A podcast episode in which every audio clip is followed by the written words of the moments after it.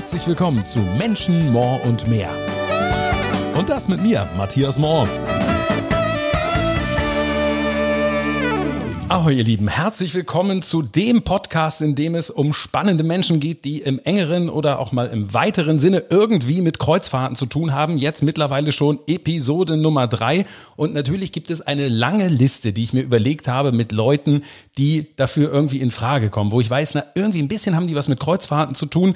Ähm, und ähm, die würde ich eigentlich gerne interviewen für diesen Podcast. Was bemerkenswert ist, mir sind dann auch tatsächlich im Laufe der Zeit immer mehr Bekannte von mir eingefallen, wo ich dachte, Mensch, ja, würde total gut passen, äh, wo ich im ersten Moment gar nicht so dran gedacht habe. Und ähm, ja, und, und heute haben wir dann eben auch einen Gast eben aus dieser Kategorie.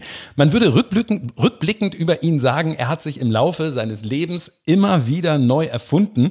Er machte nämlich erstmal ganz solide eine Ausbildung zum Industriekaufmann, um dann aber doch erstmal im Tourismus zu landen. Und ähm, ja, im Alter von äh, 35 Jahren dann nochmal was ganz anderes. Dann hat er ein Praktikum gemacht beim Radio und nach einigen Jahren dann sogar der Wechsel als Geschäftsführer und äh, Programmdirektor eines Radiosenders. Danach war er dann unter anderem Verlagsleiter von Playboy Deutschland und dann mit Anfang 50 schon wieder was anderes, der Sprung in die Wissenschaft. Professor für Redaktionspraxis in Mittweida und Anfang 2018 dann der Schritt in den Ruhestand, der aber eigentlich eher ein Unruhestand ist, muss man sagen, denn mittlerweile arbeitet mein Gast als landeskundlicher Lektor auf den Schiffen von TUI Cruises. Herzlich willkommen, Horst Müller. Herzlich willkommen. Es war ganz, ganz, ganz schwierig, dieses äh, doch komplexe Leben in so wenige Sätze zu fassen. Muss man sagen, große Herausforderung. Aber ja. besser hätte ich es auch nicht machen können. Also super. Ja, das ist schon mal gut. Man muss einmal kurz vorwegschicken, für Nicht-Kreuzfahrer, der Lektor, der stellt Orte vor, die angelaufen werden. Das sind in der Regel, wie du, dann immer so Gastlektoren, also keine festen Crewmitglieder.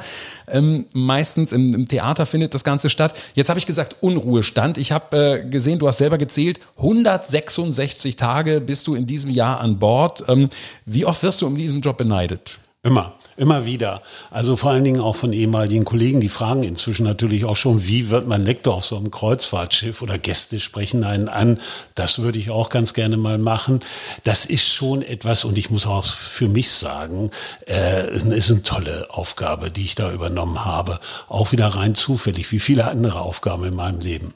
Und ähm, hattest, hast du denn, wenn du da als Lektor bist, wenigstens auch manchmal auch so eine Art Urlaubsgefühl oder ist das ähnlich wie bei mir, muss man ja sagen, wenn ich auf den Schiffen bin, oder ist das doch weit entfernt von Urlaub?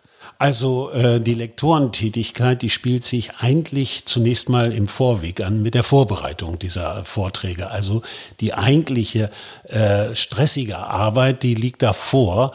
Während der äh, Kreuzfahrten muss man natürlich immer noch die Vorträge auf den aktuellen Stand bringen. Ich übe die Vorträge auch noch mal an Bord selber ein in der Kabine. Hoffe mal, dass der Nebenmann nichts hört, wenn ich den Vortrag schon mal für mich selber halte.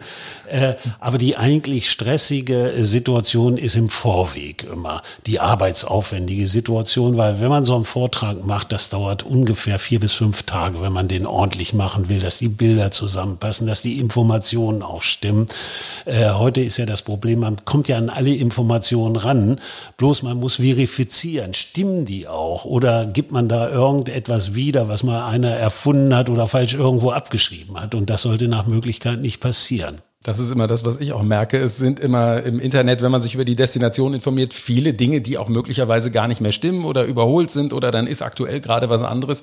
Das ist nicht so ganz einfach tatsächlich, ne? Also das Tollste, was ich neulich mal hatte beim Recherchieren gefunden, da hat jemand auf seiner Seite tatsächlich noch gehabt in einer Beschreibung über Marseille, äh, über eine Standseilbahn äh, berichtet, die 1969 eingestellt wurde. Aber jetzt sag mal Urlaubsgefühl oder ist das wirklich? Äh, nee, ist auch Urlaubsgefühl schon mal dabei. Ne? Also ich nutze auch die Zeit. Ich gehe auch in allen Destinationen an Land. Es sei denn, ich habe einen Hafen wie meinen unliebster Hafen, Civitavecchia, der Hafen von Rom. Ah. Da entscheide ich mich entweder nach Rom zu fahren oder tatsächlich mal einen Tag, einen Bürotag an Bord zu machen. Ich habe einen Tipp dort für eine sehr, sehr gute Eisdiele laut Kollegen. Also den muss ich dir dann nochmal weitergeben. Also falls du gerne Eis isst. Das wäre dann das erste Gute, was ich über Civita Vecchia zu berichten hätte. Ja, das, das ist wirklich, weil als ich das letzte Mal in Rom war, es war einfach sehr voll, muss man sagen. ne? Das sind, jetzt heißt es immer, sind das die Kreuzfahrer? Nee, das sind natürlich nicht die, in erster Linie nicht die Kreuzfahrer. Es ist einfach so da sehr voll. Und Ja. Kolosseum, da kamen wir nicht rein. Und ja, das ist natürlich manchmal, manchmal ein bisschen schwierig. Ähm, aber wenn du sagst, ein bisschen Urlaubsgefühl ist manchmal auch dabei, aber ich glaube, so richtig jetzt ins Restaurant da und, und, und dich zwei Stunden lang bedienen lassen, das machst du jetzt eher nicht, oder? Wenn du da an Bord bist? Doch, ich mache es schon, äh, indem ich mich aber äh, bewusst zu Gästen setze Ah, oder setzen lasse. Ne? Also wenn ich in eines dieser Bedienrestaurants reingehe, dann sage ich am Anfang schon immer, ich würde aber gern zwischen Gästen platziert werden, weil da lege ich schon großen Wert drauf, dass ich mich mit denen austausche auch. Und um ein bisschen Werbung auch dann dafür deine Vorträge Ja, zu machen. natürlich, klar. Das habe ich nämlich tatsächlich erlebt. Äh, Ich bin ja einmal mit äh, dabei gewesen, zufälligerweise, mehr oder weniger. Und äh, ich glaube, du bist auch jemand, der freut sich, wenn er auch angesprochen wird, auch abseits der Vorträge. Ne? Der, sag mal, Mensch, haben Sie nicht noch mal einen Tipp oder so? Ja, also, Also- ich wäre überrascht, wenn das nicht passieren würde. Das heißt also, da muss ja was schiefgelaufen sein, dann interessiert es ja die Leute nicht. Ne? Ja, klar. Also, ähm, was bekommt man da für eine, ich weiß nicht, ob das Betriebsgeheimnis ist, aber was bekommt man als Lektor für eine Kabine? Du übernachtest ja nicht im Crewbereich, ne? Äh, ich doch, ich be- nein, nicht im Crewbereich, ich- im Passagierbereich. Ich bekomme eine Innenkabine, aber die sind ja heute auf den äh, modernen Schiffen so komfortabel, also äh, das ist völlig in Ordnung. Ja, ich, für mich hat's immer den Vorteil, ich finde, man kann besonders gut drin schlafen, weil es schön dunkel Genau, ist. Also genau, ist ja, ja. wirklich- also wirklich ernst gemeinter Gesch Geschichte. Jetzt haben wir schon gehört, äh, Civita Vecchia ist dein unliebster Hafen. Daraus ergibt sich natürlich die Frage, was ist denn der liebste Hafen? Die Frage habe ich befürchtet. Hast vorher schon schlaflose Nächte gehabt ich habe, hier. Ich habe schon vorher überlegt. Also die äh, Stadt, die mich am meisten beeindruckt hat, ist Cartagena in Kolumbien. Äh, aus verschiedenen Gründen. Einmal ist sie also eine total schöne historische Altstadt. Dann erwartet man das auch nicht unbedingt von Kolumbien. Es gibt ja so viel Negatives, was wir in den letzten Jahrzehnten über Kolumbien hier gehört haben. Und Cartagena war immer so äh, ein, äh, eine Insel der Glückseligen innerhalb dieses von Drogendealern und von äh, linken Terroristen oder was auch immer gebeutelten Landes. Äh, ein Grund dafür ist übrigens, weil in Kolumbien, in Cartagena, die Marine ihr Hauptquartier hatte und die ist traditionell in Kolumbien sehr, sehr stark. Darum hat das, und äh, der Stadt ging es eigentlich ganz gut, der Stadt und ihren äh, Menschen. Äh, so findet man auch in Cartagena nicht wirkliche Armenviertel, wie man sie sonst aus äh, Südamerika auch kennt. Also einfach wunderschöne Stadt. Ich würde sagen, wenn man mich so fragt, also meine Nummer eins Stadt ist schon Cartagena in Kolumbien. Aber es gibt natürlich noch viele, viele andere äh, Städte. Ich war jetzt im Sommer unterwegs äh, im Mittelmeer und hatte solche Überraschungen auch. Ich kannte La Spezia in Italien, im Süden Liguriens, das letzte Mal von vor 25 Jahren. Äh, Ich war also lange nicht dort und die Stadt selber hat sich so toll rausgemacht. Und gleich um die Ecke liegen die wunderschönen Dörfer der Cinque Terre, eines der schönsten Gebiete, äh, die man sich vorstellen kann überhaupt. Ne? Ähm, und ähm, wenn du jetzt den Routenplanern einen Tipp geben könntest, sozusagen, also was, was sollte deine Ansicht nach, oder, oder wenn man dir einen Gefallen tun würde, welche Destination sollte dann mal dabei sein? Also ganz unabhängig davon, ob das nun betriebswirtschaftlich sinnvoll ist oder nicht. Also ich würde noch ganz rund um Nordamerika gehen, äh, also auch die Westküste, die wir bei TUI Cruises im Moment nicht anfahren, äh, auch im Süden äh, von Amerika, der, ich meine, der Vereinigten Staaten könnte man da vielleicht noch ein bisschen was abgrasen. Panama-Kanal. Äh, ja, Panama-Kanal lohnt sich nicht insofern, weil einmal die Durchfahrt durch den Panama-Kanal ist für viele doch enttäuschend, weil man auf diesem großen Schiff einfach das Gefühl nicht mitbekommt, dass man hat, wenn man zum Beispiel mit einem kleinen Ausflugsboot durchfährt, dann hat man wirklich dieses Panama-Kanal-Gefühl. Das hat man auf einem großen Schiff gar nicht. Und dann ist natürlich noch das Problem, wenn man durch, das, durch den Panama-Kanal durchfährt, wo fährt man hin? In den Süden äh, von Amerika, von, von Südamerika. So viel ist da auch nicht. Äh, man müsste dann in den Norden hochfahren, sicherlich an die Westküste. Äh, das wäre schon in Ordnung. Könnte man machen. Also wenn du jetzt einen Kanal wählen könntest, Nordostseekanal oder Panama-Kanal, du würdest den Nordostseekanal wahrscheinlich nehmen. Der wunderschön ist, finde ich. Ich Also, bin noch nie durch den nein. Ah. Nordostseekanal gefahren, muss ich leider sagen. also vielleicht wäre das eine Anregung. Ich weiß gar nicht, ob die wie das ist mit der Größe der Schiffe. Ob die, die passen nicht durch. Die passen nicht durch, ne? Nee, nee ist schon so. Ah, ja, gut. ähm, jetzt ist es ja so, das bringt ja nun auch so eine Kreuzfahrt bei einem großen Anbieter mit sich, dass man natürlich immer wieder irgendwo ist, ja, weil man natürlich ja. teilweise im Kreis fährt oder alle zwei Wochen. Wird das dann nicht irgendwie langweilig oder, oder also überhaupt nicht. Also für mich selbst wird es nicht langweilig, weil ich auch immer in den äh, Zielen ganz, ganz neue äh, Seiten entdecke, neue Orte, vielleicht auch ein bisschen in die Umgebung hinausgehen kann.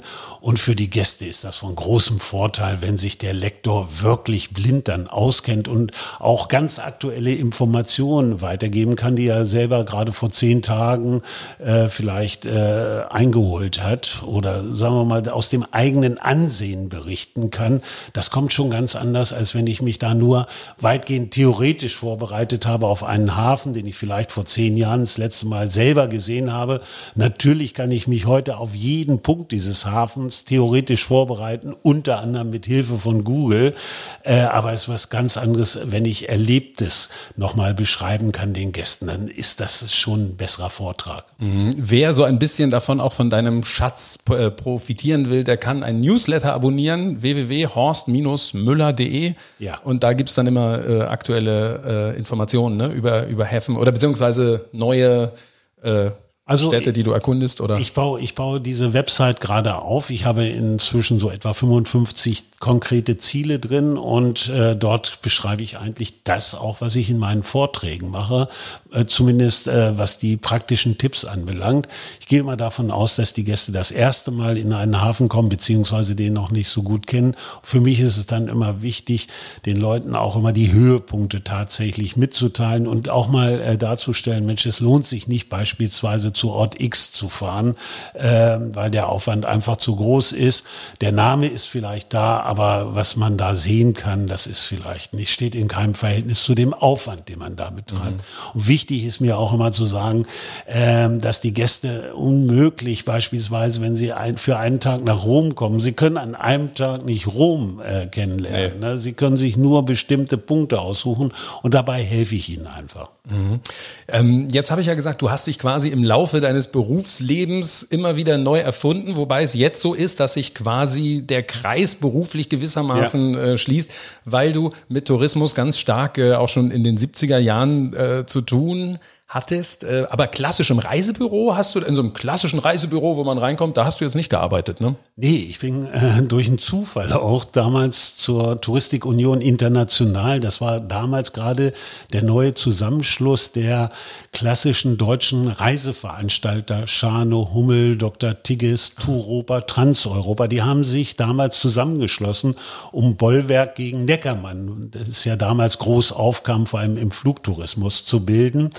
Und da habe ich angefangen, die suchten Leute und ich habe mich rein zufällig da eigentlich beworben für die EDV-Abteilung und habe dann zunächst mal eine EDV-Ausbildung gemacht äh, im Operating, was damals sehr wertvoll war. Also in den 70er Jahren war so eine Operator-Ausbildung genauso viel wert wie eine Pilotenausbildung, weil die Hardwarezeit, wo man trainieren konnte an diesen riesen Anlagen, das waren ja ganze Maschinenseele, einfach so teuer waren. Ne?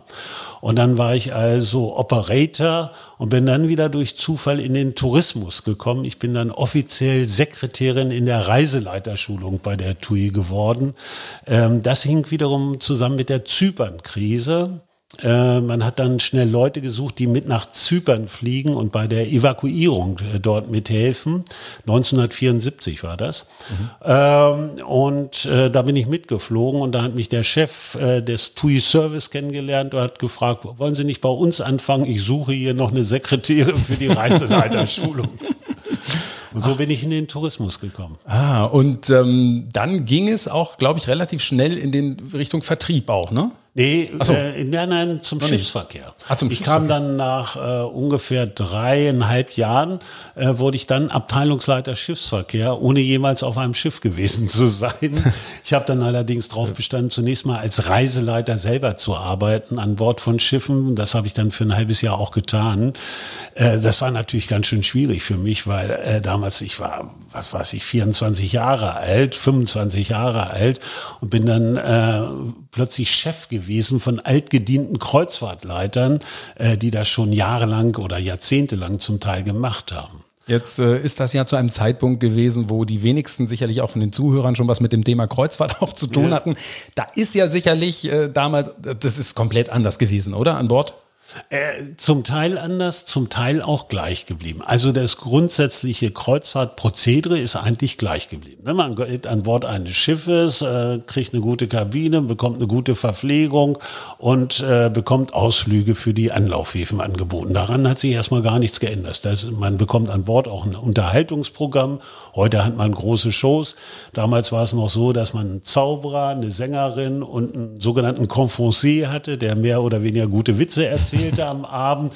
Man machte damals Misswahlen oder es gab Jekami-Abende, wo die Gäste aufgefordert wurden, äh, selber zum Programm beizutragen. Also jeder kann mitmachen. Jeder ne? kann Jekami, mitmachen. Ja, ja genau. Äh, also das ist gleich geblieben. Äh, was natürlich äh, ungleich toller geworden ist heutzutage, das ist der Komfort an Bord solcher Schiffe. Also ich kann mich noch erinnern, wir hatten ein griechisches Schiff damals unter Vertrag, TSS Atlas, vielleicht kann es noch einer der Hörer sich daran erinnern. Da sind die äh, Gäste bei der Einschiffung in Bremerhaven in, in die unteren Decks gegangen und sind sofort wieder hochgekommen, weil sie gedacht haben, sie sind im Keller gelandet. Äh, und auch sonst war es, die Verpflegung war eigentlich immer gut, auch bei diesen griechischen Schiffen, aber die waren schon zum Teil in einem, naja, sagen wir mal, kann man nicht mit heute mehr vergleichen. Nee, klar. Und wie, wie war das Publikum damals? Ich glaube, das Publikum damals war anspruchsvoller als heute. Wir hatten häufiger Meckerer und so an Bord. Jetzt muss ich sagen, ich arbeite heute ja nicht direkt im Service ähm, aber so wie, was ich mitbekomme, sind das doch sehr, sehr relaxte Gäste heute. Also, die mal losmeckern oder so, da muss eigentlich schon was passieren. Meine Erfahrung. Andere mhm. mögen da eine andere Erfahrung gemacht haben. Aber ich habe das ja auch als Gast mehrfach mitgemacht. Ich war ja, bevor ich beruflich anfing, als Lektor, auch als Gast auf mein Schiff reisen, auch auf der AIDA früher mal. Äh, und das ist heutzutage geht's an Bord der Schiffe, was die Gäste anbelangt, relax dazu. Die hatten früher höhere Ansprüche. Ah ja, ja, interessant zu hören, auf jeden Fall.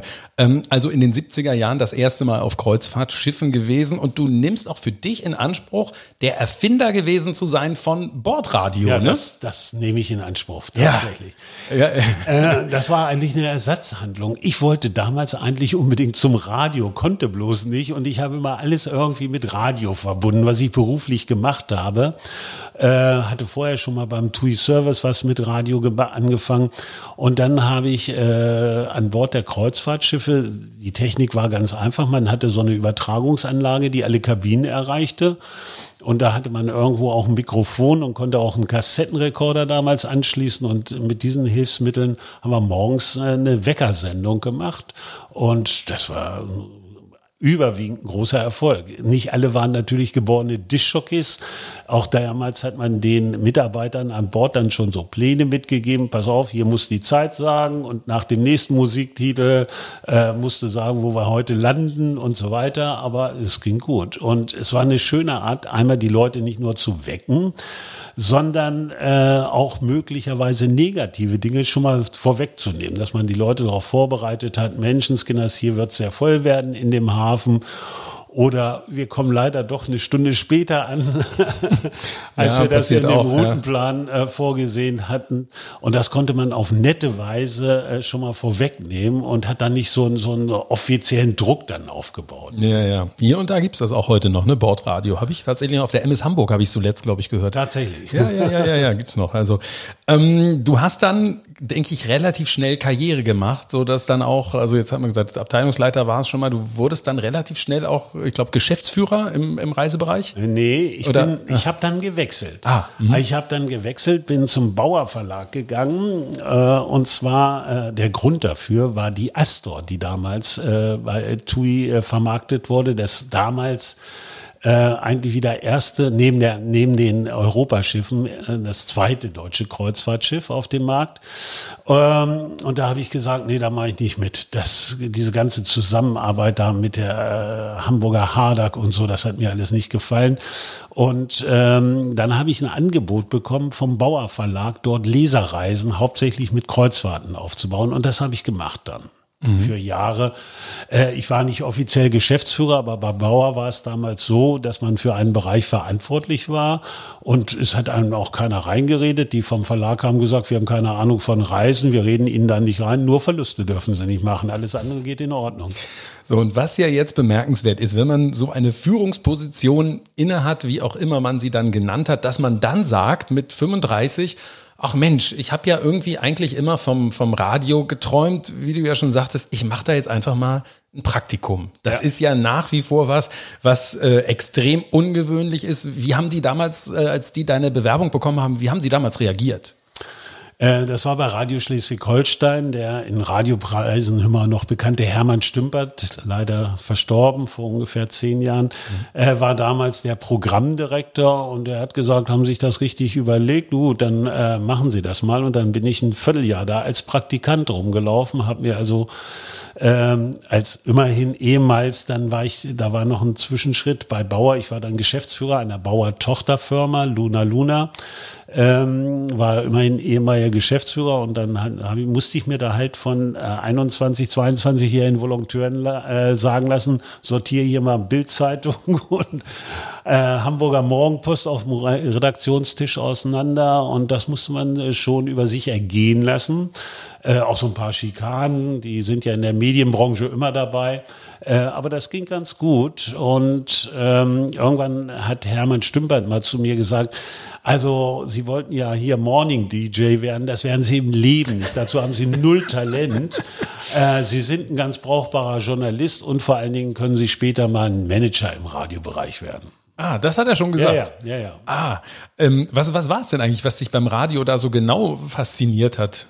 Ja, ich war Radioverrückter schon seit den 1960er Jahren, seit den Piratensendern in England. Ich habe früher also mal, äh, bin sogar zu spät zur Schule gekommen, äh, weil bei einem Piratensender lief samstags vormittags die englische Hitparade. Die wollte ich immer noch zum Schluss anhören.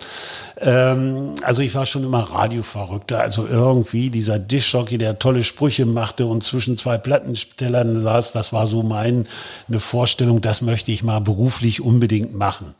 Äh, und das habe ich eigentlich so im Kopf gehabt. Ein Journalismus, um ehrlich zu sein, als ich mich da bei RSA beworben habe, habe ich nicht großartig gedacht, sondern ich dachte, ich könnte da Dischjockey mehr oder weniger machen. Mhm. Äh, die Flausen hat mir Hermann Stümpert dann sehr schnell ausgetrieben und hat gesagt, nee, dazu bist du nicht geeignet. Das wird nix, ja. Stattdessen wurdest du dann Hamburg-Korrespondent ja, genau. für RSA. Das ist, glaube ich, so ein Studio, da haben auch schon Leute, glaube ich, wie Jörg Pilawa oder Karin ja, Joska ja. auch gearbeitet. Ne? ja, äh, Karin Joska habe ich das erste Mal überhaupt ans Mikrofon gelassen.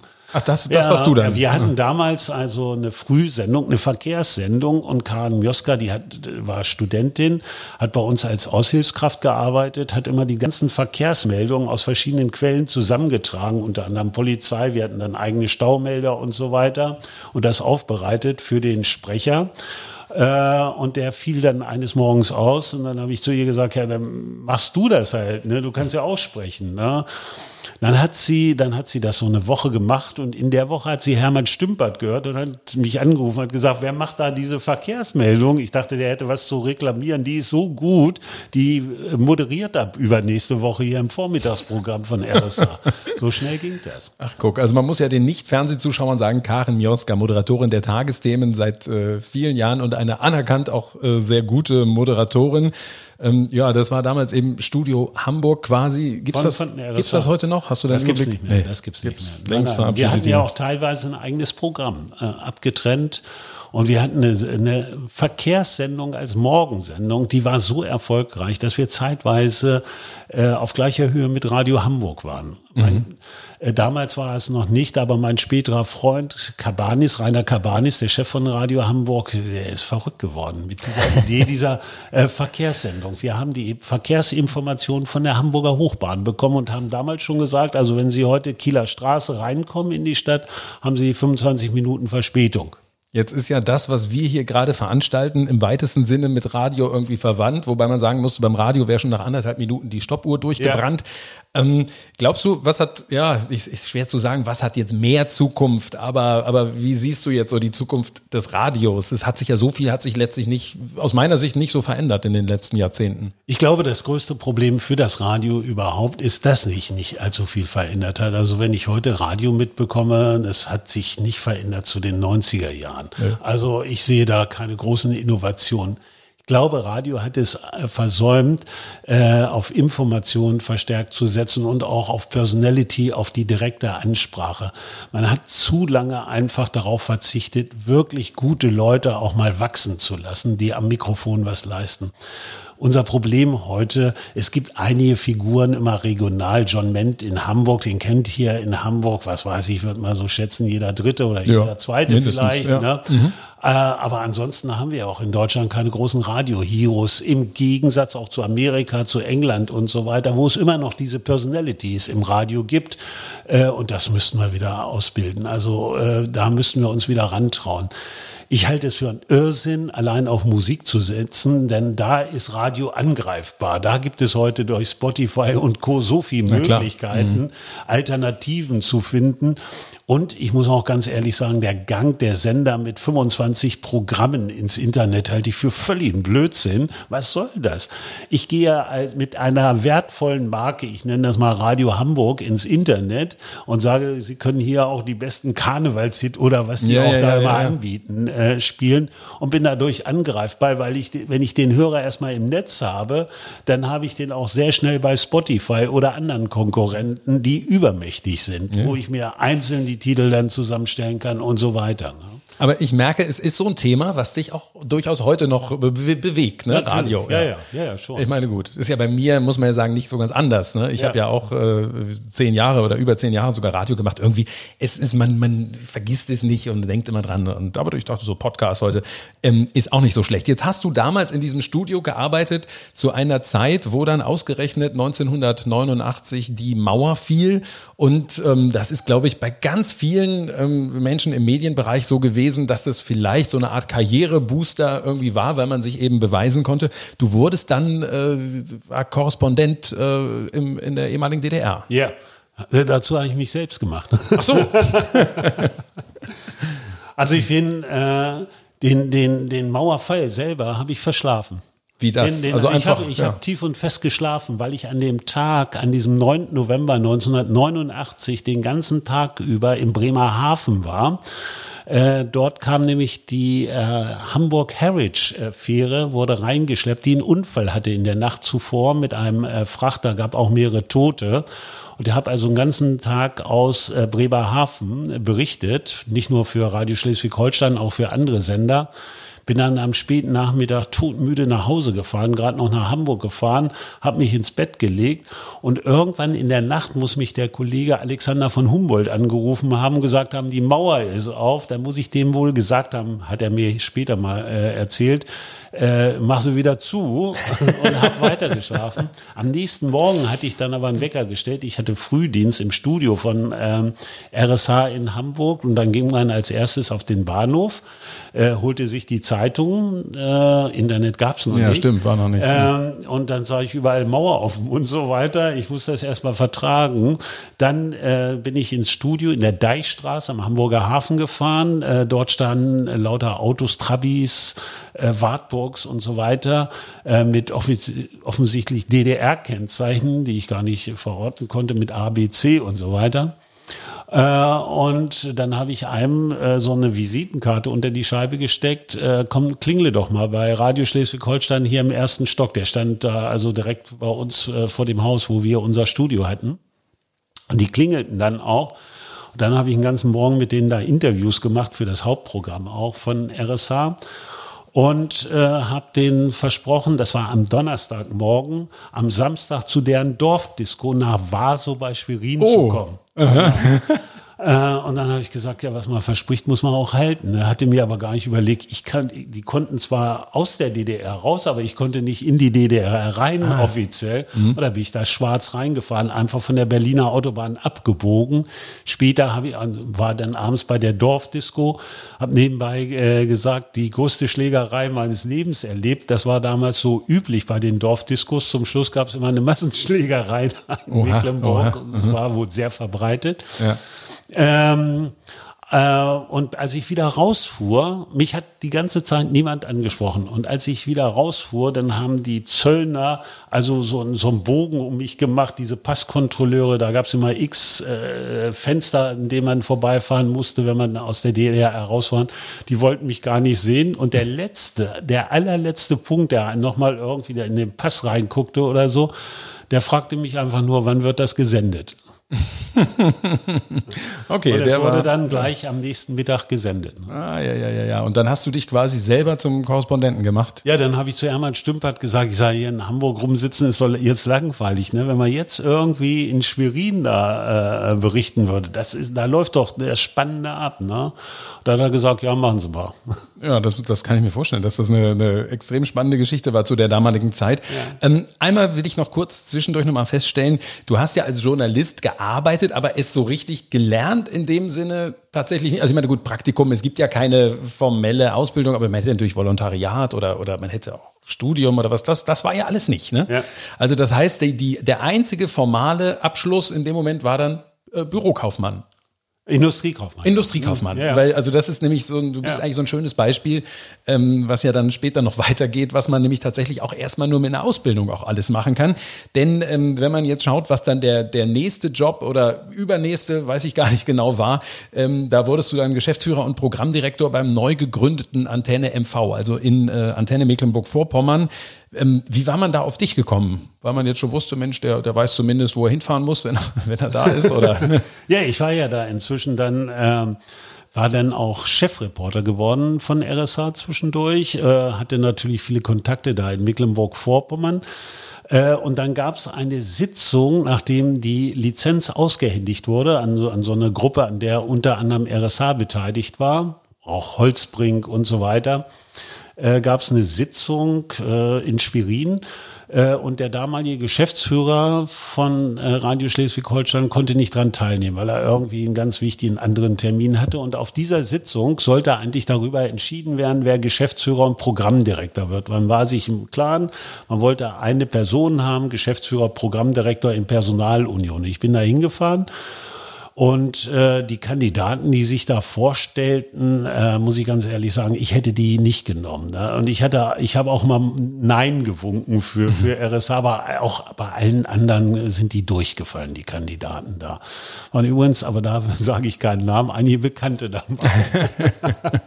ja, kann ich mir vorstellen. Ja, und äh, ja, dann saß man da, jetzt müssen wir mal irgendwann, wir haben die Lizenz, wir müssen jetzt den Sender aufbauen. Ne? Und dann sagte äh, der damalige Geschäftsführer von den Lüneburg, äh, äh nicht Lüneburger, Lübecker Nachrichten, äh, guckte mich an und sagte, warum wollen Sie das eigentlich nicht machen? Sie können auch Radio machen. dann haben die anderen gesagt, ja, wenn der das kann, dann soll er das machen. Ich weiß gar nicht, ob die mich richtig gefragt haben. Jedenfalls, als die Sitzung zu Ende war, war ich Geschäftsführer und Programmdirektor. Tor. Durch dem, Zufall mehr Aufbau, oder weniger. Ja, also ich habe mich sicher nicht drum gerissen. Ne? Und ich kann mich noch dran erinnern, auf der Heimfahrt nach Hamburg habe ich immer überlegt, sollst du das wirklich machen? Ne? Was für eine Verantwortung, jetzt innerhalb von sechs Wochen so einen Sender aufbauen. Aber es hat super geklappt. Jetzt könnte ich mir vorstellen, das ist nun in einem Land, das sich gerade erst findet, auch wenn das nun schon, ich glaube, direkt nach der Wiedervereinigung, glaube zwei Jahre später oder so war. Das stelle ich mir erstmal sehr schwierig vor, wenn die Infrastruktur möglicherweise noch gar nicht ja. äh, gut gewachsen ist. Also oder? das Problem war damals, äh, das war so der ausgehende erste DDR-Hype. Das heißt also, in Schwerin war so Goldgräberstimmung immer noch. Die haben dann Preise für gewerbliche Mieträume aufgerufen. Wir konnten uns da gar keinen Raum leisten in Schwerin selber. Und ich hatte damals das Glück, dass ich einen ähm, äh, Menschen aus der DDR gefunden habe, der übrigens auch Kleingesellschafter bei uns im Sender war, äh, der selber mitarbeiten wollte im Sender, der dann Marketingchef und später auch mein Co-Geschäftsführer wurde. Ähm, und der hatte sehr viele Kontakte. Und der kam eigentlich auf die Idee, dass wir nicht nach Schwerin, sondern in das Dörfchen Plate gehen. Das hatte nämlich auch noch den Vorteil, es gab ja damals auch durch die Hauptstadtfindung in Mecklenburg eine unglaubliche Auseinandersetzung zwischen Schwerin und Rostock. Äh, und Neubrandenburg mökelte auch noch ein mhm. bisschen, äh, dass sie zu kurz gekommen seien. Und durch dieses Plate, wir haben auch nur immer Funkhaus Plate gesagt als Adresse und so weiter, nie was von Schwerin. Das war verboten, dass mhm. wir in Bezug auf den Sender irgendwas auf Schwerin sagen. Ich hatte da hat regelrechtes Verbot ausgesprochen, das dürfte nicht sein. Hatte dann nämlich den Vorteil, dass wir neutral im Land waren. Ne, Plate hat keiner mit Schwerin verbunden. War denn das in dem Moment einfach da als Wessi anzukommen und jetzt zu sagen, Mensch, ich zeige euch jetzt mal, wie man, wie man Radio macht? Damals war das ja noch, man muss es ja fast ein bisschen erklären. Ich meine, das ist jetzt ungefähr 30 Jahre alles her äh, oder knapp 30 Jahre. Ähm, das, heute ist es ja nicht mehr so das Thema mit Wessi und ah. Ossi. Da hat sich ja sicherlich stark was verändert. Aber war das so, dass die alle gesagt haben, Mensch, herzlich willkommen? Oder, oder war es auch so, dass man sagt, dass, dass Leute da sagten, so Mensch, was will er denn jetzt hier? Also die Schwierigkeiten hatte ich überhaupt nicht. Lag auch vielleicht daran, dass ich Erfahrung hatte, dass ich ja zwei Jahre lang Korrespondent da war, dann als äh, äh, Chefreporter auch noch immer äh, im Osten unterwegs war. Ich wusste ja auch die Menschen zu nehmen und die wussten auch mich zu nehmen und so weiter. Einige kannte ich auch. Ne? Ich habe ja dann auch angefangen, als äh, um das Personal zusammenzustellen, habe ich gleich einen ähm, Mitarbeiter vom, von diesem damaligen Übergangsradio, bevor der NDR da kam, äh, verpflichten, ganz jung, Peter Kranz. Ähm, heute macht er das Marketing für Mecklenburg-Vorpommern, war mhm. jahrelang dann später äh, Korrespondent fürs ZDF in äh, Brandenburg. Mhm. Und hervorragender Journalist übrigens. Ähm, und äh, dann äh, der äh, ja, Uli Ginke, von dem ich gerade gesprochen mhm. hatte, äh, da ging das eigentlich sehr gut. Das ging viel besser, als ich das eigentlich mal so gedacht oder vielleicht sogar befürchtet hatte. Mhm. Das ging einfach. Also wir haben einen nagelneuen Sender aufgefunden, dann haben wir einen äh, Technikchef gefunden, auch durch Zufall, einen jungen Mann damals, äh, dem ich gesagt habe, also sind Sie in der Lage, die gesamte Technik inkl für inklusive drei Außenstudios, aller Aufnahmegeräte und so weiter, und damals war Radiotechnik noch richtig teuer, für unter einer Million D-Mark waren es noch, oh. aufzubauen. Oh. Dann hat er äh, einen Moment überlegt, er hat gesagt, ja, das schaffe ich. Er kam aus Berlin, äh, Diego Ludwig, Namen sage ich auch nochmal gern, ähm, und der hat das dann aufgebaut. Wir hatten überhaupt keine Probleme. Der Sender Sender war, äh, wir hatten insgesamt nur sechs Wochen Zeit und zwei Wochen bevor wir Senden, äh, Sendestart gehabt hätten, war der technisch absolut fertig. Alles war angebunden und wir haben dann in der Nacht auch schon mal schwarz gesendet. Für ein paar Minuten.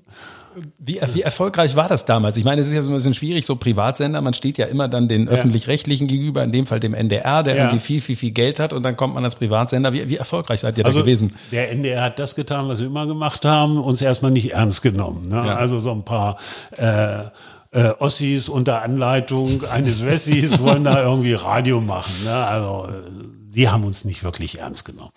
Ähm, und wir hatten also nach dem ersten Jahr, also als das erste Mal diese Media-Analyse kam, äh, einen Marktanteil von 32 Prozent, waren damit in Deutschland der auf dem, immer auf das eigene Gebiet zugerechnet. Und das muss man beim Radio meines Erachtens heute auch noch machen.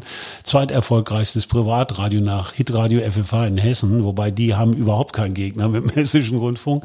Äh, zweiterfolgreichstes Privatradio. Und äh, das war das eine. Das andere war der wirtschaftliche Erfolg. Wir waren nach anderthalb Jahren, hatten wir alle Anlaufverluste nicht nur ausgeglichen, sondern haben schon Gewinn ausgeschüttet. Und ich muss dazu sagen, ich habe mehr Mitarbeiter eingestellt, als die Gesellschafter je gewusst haben, weil also zumindest im redaktionellen Bereich, also Radio, äh, Nachrichtenredakteure liefen offiziell als Werbezeitenverkäufer, weil da haben die Gesellschafter immer gesagt, ja, Werbezeitenverkäufer ist richtig, die brauchen wir.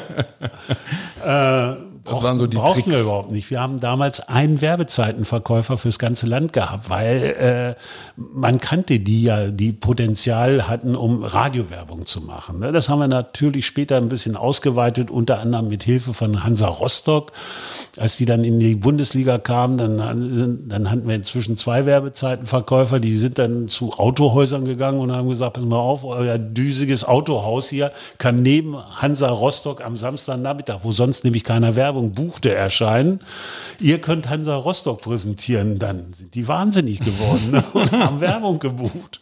Jetzt ist ja Mecklenburg-Vorpommern auch ein touristisch extrem populäres Land. Wenn Ja. ich dir jetzt anbieten würde, du würdest von mir ein Haus geschenkt bekommen an der Ostsee, wahlweise in Schleswig-Holstein oder in Mecklenburg-Vorpommern, was würdest du nehmen? Das kann ich so pauschal nicht sagen. Also das kommt schon auf den Ort drauf an. Also ich gehöre zum Beispiel zu denjenigen, ich bin nicht so der ganz große Fan von Rügen. Was ja viele Leute lieben. Ich weiß nicht, ich habe zu Rügen, obwohl wir da große Veranstaltungen hatten, viel Erfolg hatten und alles, aber ich habe Rügen nie so schätzen gelernt, sage ich mal so. Aber das beziehe ich nicht auf Rügen, das beziehe ich auf mich. Ähm, auf der anderen Seite, auf dem DAS würde ich schon ein Haus nehmen. Das muss ich ganz ehrlich sagen. Insofern würde ich wahrscheinlich sagen, ähm, DAS, wenn es in Schleswig-Holstein auch die Nordseeseite sein dürfte. Ja, meinetwegen. Da, ja, ja, Wäre es eindeutiger? Ja, also ich glaube, da hätte ich noch mehr Zug zur Nordsee, muss ich sagen. Ja, ja, ja, okay. okay. Also Ostsee, Mecklenburg-Vorpommern, Nordsee geht in Mecklenburg-Vorpommern ja nicht. Nee, leider nicht. Also jetzt haben wir gehört, erfolgreicher Sender, unglaublich erfolgreicher Sender. Ja. Das klingt dann erstmal so nach einem Job, wo man sagt, so, ach, Mensch, hätte man auch bis zur, zu, bis zur Rente weitermachen können.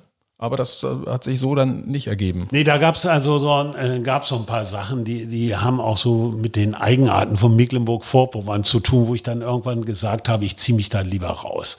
Äh, ich lasse es mal äh, so dabei. Ähm, das war jetzt auch nicht mit so vielen Bad-Feelings. Ähm, ich hatte dann auch immer so diese Sechs-Jahres-Rhythmus seinerzeit, wo ich mal nach sechs Jahren ungefähr automatisch gewechselt habe. Und ähm, ich wollte dann eigentlich einen Sender in Bremen übernehmen, den ersten Privatsender in Bremen. Das hat mich äh, gereizt. Ähm, da hat sich dann ein Gesellschafter quergestellt. Ah, Und so bin ich wieder zum Bauer Verlag nach München gekommen. Äh, eine ganz neue Aufgabe. Es kam noch eins hinzu, das muss ich auch sagen. Es war natürlich auch die private Sache. Was machen wir? Ziehen wir jetzt äh, vollständig nach Schwerin oder bleiben wir im Westen? Damals haben wir gewohnt. Damals, äh, ich bekam, äh, wurde Vater das erste Mal. Meine Frau kam auch aus dem Radiobereich, hatte Antenne Thüringen geleitet. Und dann haben wir gesagt, jetzt gehen wir nach in die Nähe von München äh, und ich gehe wieder zum Bauer Verlag und werde dort Verlagsleiter. Mhm. Und zwar hatte der Bauer Verlag damals die Lizenz bekommen für den Playboy. Hatte ne? die schon längst. Oder hatten ne? sie schon? Ah, Aber ich habe erstmal angefangen als äh, Verlagsleiter für Bravo Sport. Ähm, und bin dann immer so ein bisschen, wurde äh, auch äh, Öffentlichkeitsarbeitschef für den Standort München. Äh, und dann ist es uns gelungen, im Jahr 2000 war die Bravo schon mal völlig äh, am Boden. Also aus der Marktforschung heraus haben wir gemerkt, äh, die Bravo kennt jeder und jeder sagt, ist Mist. Äh, also selbst Zehnjährige haben gesagt, nö, ist Oh, uncool, okay. Ne? Ich meine, das Nee, so Erstaunliche ist, 2000 gab es weder Smartphones noch Instagram. Also die Leute haben durchaus noch so eigentlich Zeitschriften aber- gelesen. Also die Bra in, in, der Bravo ist einfach jahrelang nichts gemacht worden. Ne? Man hat irgendwann mal mal den, von dem großen Erfolg hat man weiterlaufen lassen und man war einfach zu überheblich, um sich mal wieder äh, damit zu beschäftigen. Was wollen eigentlich Bravo-Leser überhaupt? Es kam noch hinzu, dass man viele alte Marken von Bravo, die die Bravo mal groß gemacht haben, hat einfach fallen lassen. Unter anderem auch aus Kostengründen, zum Beispiel den Bravo Sta- Starschnitt. Und das haben wir mit einem Team zusammen äh, nochmal richtig belebt. Äh, Das größte Problem für Bravo war auch, äh, dass wir praktisch keine Anzeigenkunden mehr hatten. Ja gut, und das ist natürlich ein Riesenproblem. Ja, ne? klar. Und das haben wir nochmal richtig hingekriegt und mit dieser Aktion äh, im Jahr 2000 Bravo wieder auf einen guten Weg gebracht. Und da ich aber natürlich äh, damals auch schon vom Alter her nicht der ideale Mann war, um, um Bravo Verlagsleiter zu sein, fühlte ich mich damals schon zu alt. Äh, äh, wurde ich dann Verlagsleiter vom deutschen Playboy. Ja, da, da fragt man sich ja, hat man da als Verlagsleiter, hat man da auch mit den nackten Frauen zu tun oder nur mit den nackten Zahlen? Ich habe nur mit den nackten Zahlen ja. zu tun gehabt. Ich habe, ich hätte das immer machen können, ne? Ja. Äh, aber ich habe das immer abgelehnt, äh, da zum Playboy-Shooting aus irgendwelchen Gründen heraus oder äh, zu gehen. Also habe ich nie gemacht. Ich habe mir immer bei der Vorbereitung ab ja. und zu mal äh, mich mit Prominenten getroffen. Das musste sein, weil das Erfolgsgeheimnis für den Playboy war immer, dass ich möglichst Prominente entblößen, möglichst prominente Frauen, möglichst von denen man es nicht erwarten würde. Also sagen wir mal so, damals der unerreichbare Superstar wäre damals Steffi Graf gewesen, mhm. ne, von der es keiner erwartet hätte. Ich glaube, für die hätten wir sonst was bezahlt. Ne? Ja, ich, ich wollte gerade sagen, bist du dann ja. als Geschäfts-, äh, als Verlagsleiter auch derjenige gewesen, der dann da das Budget quasi freigegeben ja, ja, hat für die Promis? Ja, ja, auch verantwortet hat. Also ich kann mich noch mal an eine Situation erinnern, mit dem damaligen Chefredakteur Stefan Gessolat saßen wir mal völlig frustriert, äh, spät abends noch im Büro zusammen, weil eine Prominente, ich weiß wirklich nicht mehr, wer das war, in letzter Minute abgesprochen, ah. war. Ähm, die hatte einen Werbevertrag und der hat ihr dann verboten, äh, für Playboy sich zu entblößen. Das war der Grund dafür. Äh, und dann saßen wir da und haben überlegt, was machen wir dann? Dann sagte der eine von uns beiden, Mensch, wir müssten noch mal Katharina Witt haben. Dann habe ich gesagt, ja, also Bilder von Katharina Witt haben wir ja noch. Dann sagte Stefan Gesseland natürlich, ja, die können wir nicht einfach so veröffentlichen. Nee. Da müssen wir nochmal die Rechte reinholen. Ja, und dann haben wir am äh, nächsten Tag, habe ich bei der Managerin von Katharina Witt angerufen, der härteste Brocken, den ich je hatte, zum Verhandeln. Mit der konnte man gar nicht verhandeln. Die hat einen Preis aufgerufen, dass einem die Sprache wegblieb. Oh. Und man konnte nur Nein oder Ja sagen. Ne? Und da habe ich gesagt, habe ich wenigstens noch hingekriegt, darf ich es mir noch noch mal überlegen. ja, aber nicht so lange.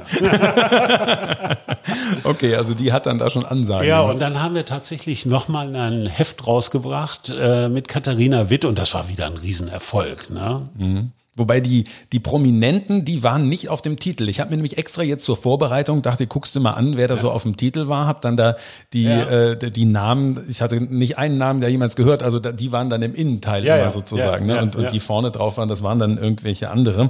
Das waren die ähm, Playmates traditionell. Ja, genau, die Playmates, ja. Die Playmates waren ja keine Prominenten, äh, sondern das waren, äh, ich sag jetzt mal, Nachwuchsentblößerinnen. Ja, ja, ja, genau, genau. Ähm, wenn, wenn du jetzt heute noch noch einen Verlag mal beraten würdest, ähm, würde das was sein? Ich meine, was du da gemacht hast, Bravo und, und Playboy, ich meine, ähm, würde man so einen Titel für Jugendliche, ist das was, wo du sagst so, ach naja, da siehst du auch eine gewisse Zukunft auch heute noch für oder, oder würdest du sagen, na, ich meine, noch gibt's ja die Bravo. Ähm, ja. Was würdest du aus deiner Sicht so sagen? Ist das also was, bei der Bravo oder bei solchen Jugendtiteln ist es eigentlich ziemlich einfach. Die Bravo war immer dann erfolgreich oder solche Jugendtitel, äh, wenn sie Stars exklusiv für sich hatte. Ne, das kann man äh, total nachvollziehen. Äh, beispielsweise Tokyo Hotel war so der, der letzte große Hype. Äh, den hatte eine Zeit lang die Bravo exklusiv für sich. Mhm. Nur Bravo hat über Tokyo Hotel, die damals unglaublich, obwohl sie gar nicht mal so einen riesen Plattenerfolg hatten, aber sie waren einfach angesagt. Ähm, und in dem Moment, als sogar der Stern eine Titelgeschichte über Tokyo Hotel machte, war es aus. Mhm. Ja, da war die Bravo dann nicht mehr interessant und auch die Tokyo Hotel Leute waren für diese Zielgruppe äh, einfach nicht mehr interessant. Man muss etwas finden, was man exklusiv für diese Zielgruppe hat. Ähm, mein Rat wäre einfach nur, was immer wieder falsch gemacht wird bei äh, solchen Jugendtiteln auch, dass man zu viele Berufsjugendliche äh, beschäftigt, sondern da müssen einfache Jugendliche auch tatsächlich mit, mit rein. Ne? Und man muss ganz, ganz intensiv mit Jugendlichen zusammen zusammenarbeiten und äh, die schonungslos auch kritisieren lassen, dann könnte sowas noch funktionieren. Mhm. Ich habe also jetzt gerade wieder äh, mit, mit einer Familie zusammen ein, ein Board gegessen und die hatten zwei nette Jungs dabei und die lesen Bravo Sport. Ah, regelmäßig. Nee, das ne? ist ja dann auch witzig, ja. Ja. Also und äh, Entschuldigung, Bravo Sport und Bravo. Der eine hat Bravo Sport und der andere Bravo. Ne? Ja, ja, ja. Und die haben mir ganz genau auch mal erzählt, was sie daran schätzen. Zum Beispiel Bravo Sport macht Sachen, die kriegen sie im Fernsehen und selbst im Internet nicht geboten. Mhm. Und was, ist, was glaube ich wichtig ist in der heutigen Zeit, dass man jetzt nicht den Fehler macht und sagt, man macht jetzt nur ein gedrucktes Instagram. Ja. Also das, was die Stars ja. oder YouTuber, wo ja junge Leute ja. Dinge wissen wollen, man druckt das einfach nur ab, das wäre ja langweilig. Also das ist, glaube ich, schon ein richtiger Gedanke, dass man sagt, man versucht da irgendwie exklusive Beziehungen irgendwie herzustellen. Du hast jetzt, wenn man, wenn man sich jetzt über dich informiert, man stellt fest, Verlagsbranche ähm, war dann bis äh, 2003, glaube ich, in mhm. München. War das dann so, dass du freiwillig gesagt hast, so, ach na okay, das soll es jetzt erstmal gewesen sein oder, oder waren das dann andere Umstände? Nee, nee, überhaupt nicht. Ich habe ein hervorragendes Angebot vom Bauer Verlag gehabt. Ich sollte äh, Geschäftsführer für ganz Österreich werden und äh, Österreich äh, ist vor allen Dingen Vertriebsgeschäft. Also es äh, zumindest damals, heute kann ich es nicht mehr genau sagen, aber damals war, ähm, äh, hatte Bauer Verlag den größten Zeitschriftenvertrieb in Österreich oder Printvertrieb so äh, insgesamt in Österreich und ich sollte dort Geschäftsführer werden und hatte durch Zufall aber auch ein Angebot in Anführungsstrichen, muss ich dazu sagen, von der Hochschule Mittweida dort als Professor anzufangen. Ich hatte ein Jahr vorher mal äh, dort eine Vorlesung gemacht, so eine Gastvorlesung als Playboy äh, Verlagsleiter, was für die ja ganz interessant war. Und am Ende dieser Vorlesung äh, saßen wir mit ein paar Professoren, dem heutigen Rektor Ludwig Hilmer und noch ein paar Leuten zusammen und so nach dem achten, neunten Glas Wein habe ich wohl gesagt, also wenn ihr hier mal so einen Job habt als Professor, äh, dann komme ich gern. so, jetzt aber, jetzt, ich hätte jetzt gedacht, so, wenn man jetzt bislang da noch gar keine akademische Vorbildung ja. hat, also einfach wirklich nur eine Ausbildung, ja. muss man ja sagen, dass, da kann ich, kann, kann ich da einfach so Professor werden? Äh, nee, nicht, nicht so einfach. Und ja. zwar, äh, das ist ein Doppelschritt. Einmal gab es damals äh, in den neuen Bundesländern noch die Möglichkeit, über den sogenannten Künstlerstatus Professor zu werden. Das kam ursprünglich mal so aus, aus bildender Kunst und so weiter heraus, wurde dann aber über übernommen, auch ähm, in andere Bereiche, in Bereiche Wirtschaft und auch dann schließlich auch Medien, dass man sagte, wir haben da jemanden, der hat zwar akademisch nicht die Voraussetzung, aber der hat äh, vom, vom Berufslaufbahn her die Voraussetzung, dass er äh, unseren jungen Leuten sowas beibringen kann. Äh, der muss jetzt noch eine zusätzliche äh, wissenschaftliche Ausbildung machen. Das habe ich auch gemacht. Und zwar, ich habe einen Master gemacht mhm. den Master in Österreich. Dann lacht natürlich jeder und sagt, ja, Master in Österreich. Ne? ja. Ich muss eins sagen, ne? ich, ich habe in dem Jahr, das habe ich im Jahr 2003 gemacht, ich habe jeden Tag in dieses Jahres von morgens bis, bis in die Nacht rein gearbeitet, habe es aber in einem Jahr geschafft. Mhm. Und das ist ja was, das kann man ja teilweise machen, wenn man sagt, okay, man hat eine gewisse Vorerfahrung ja. in Geschäftsführung, da war das ja, ja, völlig unstrittig. Dann kann man eben auch so ein Master, so ein äh, MBA machen. Ja, genau. Ja, und dann, ich meine, du hattest deinen dein Hut da frühzeitig jetzt also in, in, in den Ring ge geworfen, was nun äh, die Professorengeschichte angeht. Und irgendwann haben sie dann angerufen und gesagt, so Mensch, Herr Müller, kommen Sie vorbei? Oder? Ja, also äh, dies in den Ring werfen, das war nicht ernst gemeint. Das so, war ein Scherz. Als sie dann anriefen, das war dann ernst gemeint. Ne? Ja, ja. Und dann mhm. habe ich erstmal gesagt, nee, das mache ich nicht. Ne? Aber es hat mich einfach gereizt. Ich, ich kann es gar nicht mal begründen, weil äh, ich meine, von der Dotierung braucht man es gar nicht vergleichen. Ne? Der Job bei Bauer in Österreich und äh, dann als Professor C2 in, in Mittweida. Aber mich hat das irgendwie gereizt. Und was mich vor allen Dingen gereizt hat, äh, doch eine gewisse Unabhängigkeit, die ich dann auch wirklich äh, fast 15 Jahre erlebt habe. Man ist verantwortlich gegenüber dem Studenten und gegenüber nichts anderem. Also äh, man muss einen guten Job für die Studenten machen, aber äh, man muss nicht für einen Herrn Bauer, für irgendwie einen Geschäftspartner XY sich verbiegen oder sonst irgendwas. Und mhm. das fand ich das Tolle an, an, an der Aufgabe als Professor. Und das ist ja dann wahrscheinlich erstmal eine, eine ganz andere Welt gewesen, ja. oder? So das erste Mal dann in so einem, weiß nicht, Hörsaal wahrscheinlich? Ja, ja oder? total, total, total. Also äh, ich kannte das nur von dieser Gastvorlesung. Ne? Und ich bin da, muss ich äh, selbstkritisch heute auch sagen, ich bin da borniert rangegangen. Ne? Also ich habe gesagt, ich hier, der große Manager, ich werde den kleinen Studis hier schon erzählen, was Sache ist. Ne? Und die haben erstmal gehustet. Ne? Und dann habe ich mich nur nach dem ersten Semester richtig auf den Hosenboden gesetzt und die Lehrveranstaltung ordentlich vorbereitet und so, was ich bis zum Schluss gemacht habe. Mhm. Äh, meine Frau hat immer gesagt, Mensch, du machst viel zu viel. Aber nee, das war es mir wert. Also wirklich wahr. Ne? Ich habe keine Vorlesung doppelt gemacht. Also ich habe jede Grundlagenvorlesung auch immer aktualisiert bis zum letzten Jahr hin. Mhm. Und ähm, du bist ja, wenn man so will, vielleicht ein gewisses Risiko auch eingegangen. Man, man gibt irgendwie so eine Führungsgeschichte, man, man gibt es ab. Man ist ja dann erstmal verdammt auch eigentlich dazu, dass einem das Ganze auch Spaß macht. Das ja. weiß man ja eigentlich vorher ja. gar nicht. Ja. Also du kommst dann dahin und dann stell dir vor, du hättest jetzt festgestellt, so, ach, alles anstrengend, alles nervig und dem Burnout nahe und äh, das war es dann aber nicht. nee, war es nicht. Natürlich kommt ab und zu mal so ein Gedanke auf und sagt, Mensch, du hast schon mal einen Radiosender aufgemacht, du warst Verlagschef vom, vom Playboy und jetzt sitzt du hier im Mittweida und äh, erzählst Leuten, die das zum Teil vielleicht gar nicht so richtig wissen wollen. ja, klar. Äh, was weiß ich, äh, wie sich eine Website rechnet oder sonst irgendwas. Aber äh, nee, unterm Strich, ich habe so viele tolle Studenten kennengelernt in der Zeit. Mit vielen habe ich heute noch Kontakt. Ich habe mich nie mit einem Studenten in Mittweida geduzt. Äh, mit den Guten duze ich mich heute mit allen, habe immer noch Kontakt. Äh, wenn die in Hamburg sind, die kontaktieren mich. Und äh, Inge, also meine Frau, kennt die äh, zum Teil fast besser als ich inzwischen. Mhm. Äh, und da gibt's auch Erfolgsgeschichten unter den Studenten, die ich betreuen durfte. Das ist unglaublich. Ne? Was man sich ja dann persönlich auch so ein ja, bisschen, äh, wo man ja auch persönlich was etwas draus zieht, ne? wenn man so Leute begleitet hat, das kann ich mir schon vorstellen. Das ja. macht einen unglaublich stolz, wenn die dann sagen, Mensch, habe ich auch ihn oder inzwischen sagen sie ja dir äh, zu verdanken. Ne?